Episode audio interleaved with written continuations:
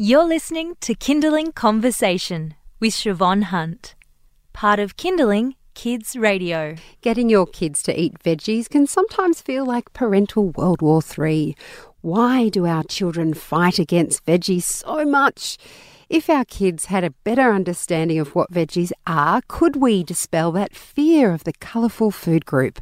Dietitian Kate Wen- Wengier and her four children have written a book trying to do just that. It's called What If Vegetables Were People, and it's a cute picture book that aims to take on the culinary challenge of familiarising our children with vegetables. Hi, Kate, how are you? Hi, good, thanks. So, um, can I guess the inspiration behind this book was your own children? yeah, yeah. Um, well, I actually um, trained as a dietitian, and I like to tell people that. Um, you know, I thought, oh yeah, when I had my own kids, I just kind of thought, you know, I got this. You know what I mean? and, um, and then I had four children, and then I feel like my real learning began. Oh, um, it's good to hear. It's good to hear because my my kids are pretty much the same. Yeah, yeah, yeah, yeah.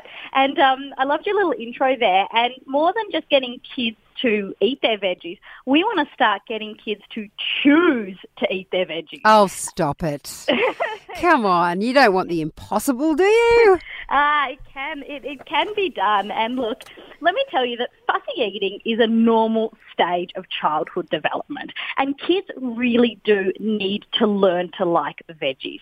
We're kind of born, or we're, yeah, we're born with a tendency to be a little bit, a little bit sensitive to bitter and, and to prefer a bit more sweetness. And so vegetables don't tend to form, kind of fall in that category. So um, it is something that needs to be learned. And like learning anything, it does take time. And some kids are quicker at learning than others. But uh, parents need to be uh, patient and positive. I know as hard as that is, and understand that it is a, a, learning journey that we're on, even with food.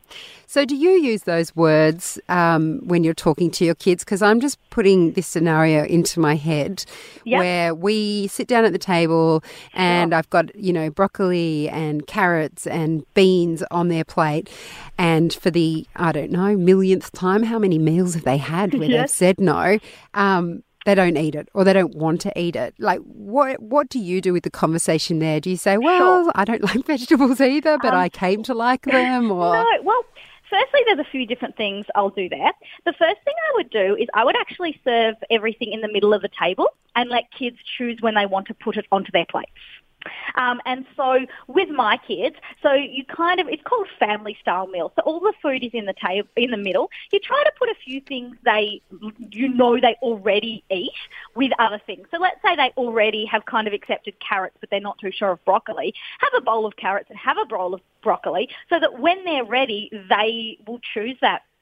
Um, the conversations I have with my kids are um, if they say, oh, no, thank you, I'll say, oh, you might learn to like that when you're older. There's never any pressure on them to, to try or to eat because it's really important that we have positive food experiences with our kids. So keeping the dinner table really nice and positive. So what I might do is I might take some broccoli and crunch it in my mouth and go, oh, gee, this broccoli is really crunchy today. Or what colour are these carrots?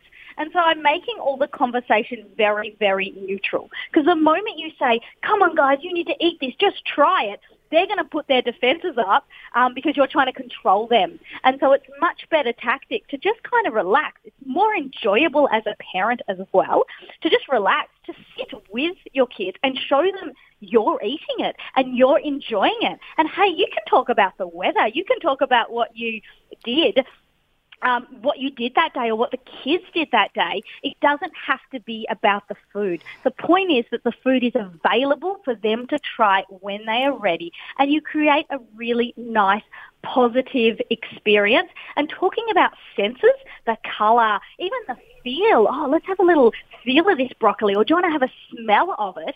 Is um is a really good way to go.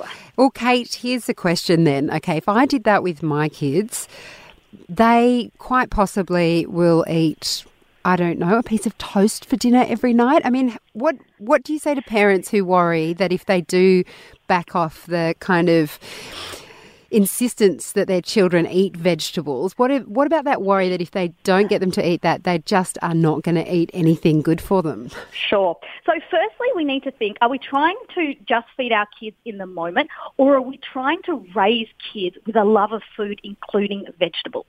And so sometimes we're very, and I understand it as a parent, we're very wrapped up in the moment and you have to think a little bit more big picture. So maybe at dinner they didn't have a lot of veggies, but maybe they had an apple and a carrot with their lunch. Or maybe, I know the days that my kids were at care, they had like a full dinner there. So they came home and they really weren't hungry for it. Um, when it comes to what goes, what I talked about in the middle of the table, if they don't want to eat that, I don't tend to offer them toast. But what I make sure is when we eat family style, there is something that they will eat. So if you're having, let's say, I don't know, spaghetti bolognese with a bit of a salad, let's say, I would put the pasta separate to the sauce so they can have a little bit of pasta if they want. So there's something, or if they have salad, you know, break it down so the carrots are, are, next to the tomatoes, which are next to the corn, but they can choose which elements they want because sometimes it's all mixed together.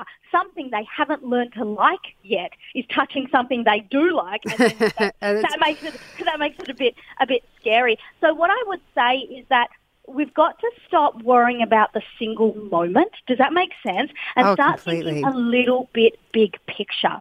So now listen, I'm sorry to talk over you, Kate. I just yeah. realised I've gone way onto my track of trying to get my child to eat vegetables, and I haven't asked you about your book at all. Um, so this "What If Vegetables Were People" book. Um, is you're aiming to get children to sort of be a bit more comfortable with vegetables or to choose vegetables. How does the book work exactly? Exactly right. So what we really need to do is when we're when we're learning really anything, but when we're learning eating, the first thing we need to do is we need to become familiar with it. And that can happen outside of the table. So you can go to the fruit shop with your kids and ask them to pick out three um, nice orange carrots and put them in the trolley. You're not asking them to eat it. You're just they're just having a positive experience with that food. Reading is a beautiful way to sit down and have a positive experience with food and your children. So the book is just designed to build on these positive experiences so that when you go to the table, they are more likely to choose it. Once they start choosing it, and the first step might just be that they put it on the plate. They might put it on the plate from the middle of the table and not even eat it. And you are one step down that process. And so then eventually they'll decide that they're familiar enough uh, with it to give it a try. They try it a few more times with, without pressure, just in this nice positive environment, without pressure. They try it a few more times and eventually they start to choose it for themselves. So it is a process.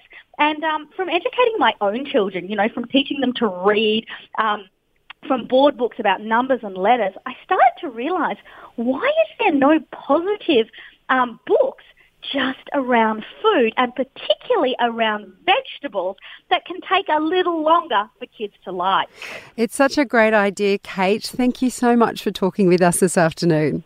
No worries. Thank you so much. And uh, people can just Google "What if vegetables were people," um, and um, and it'll come up. And the pictures are just gorgeous. It's got fun rhymes, so it really is a fun food experience. Brilliant. Thanks, Kate. Thank you Thanks. so much.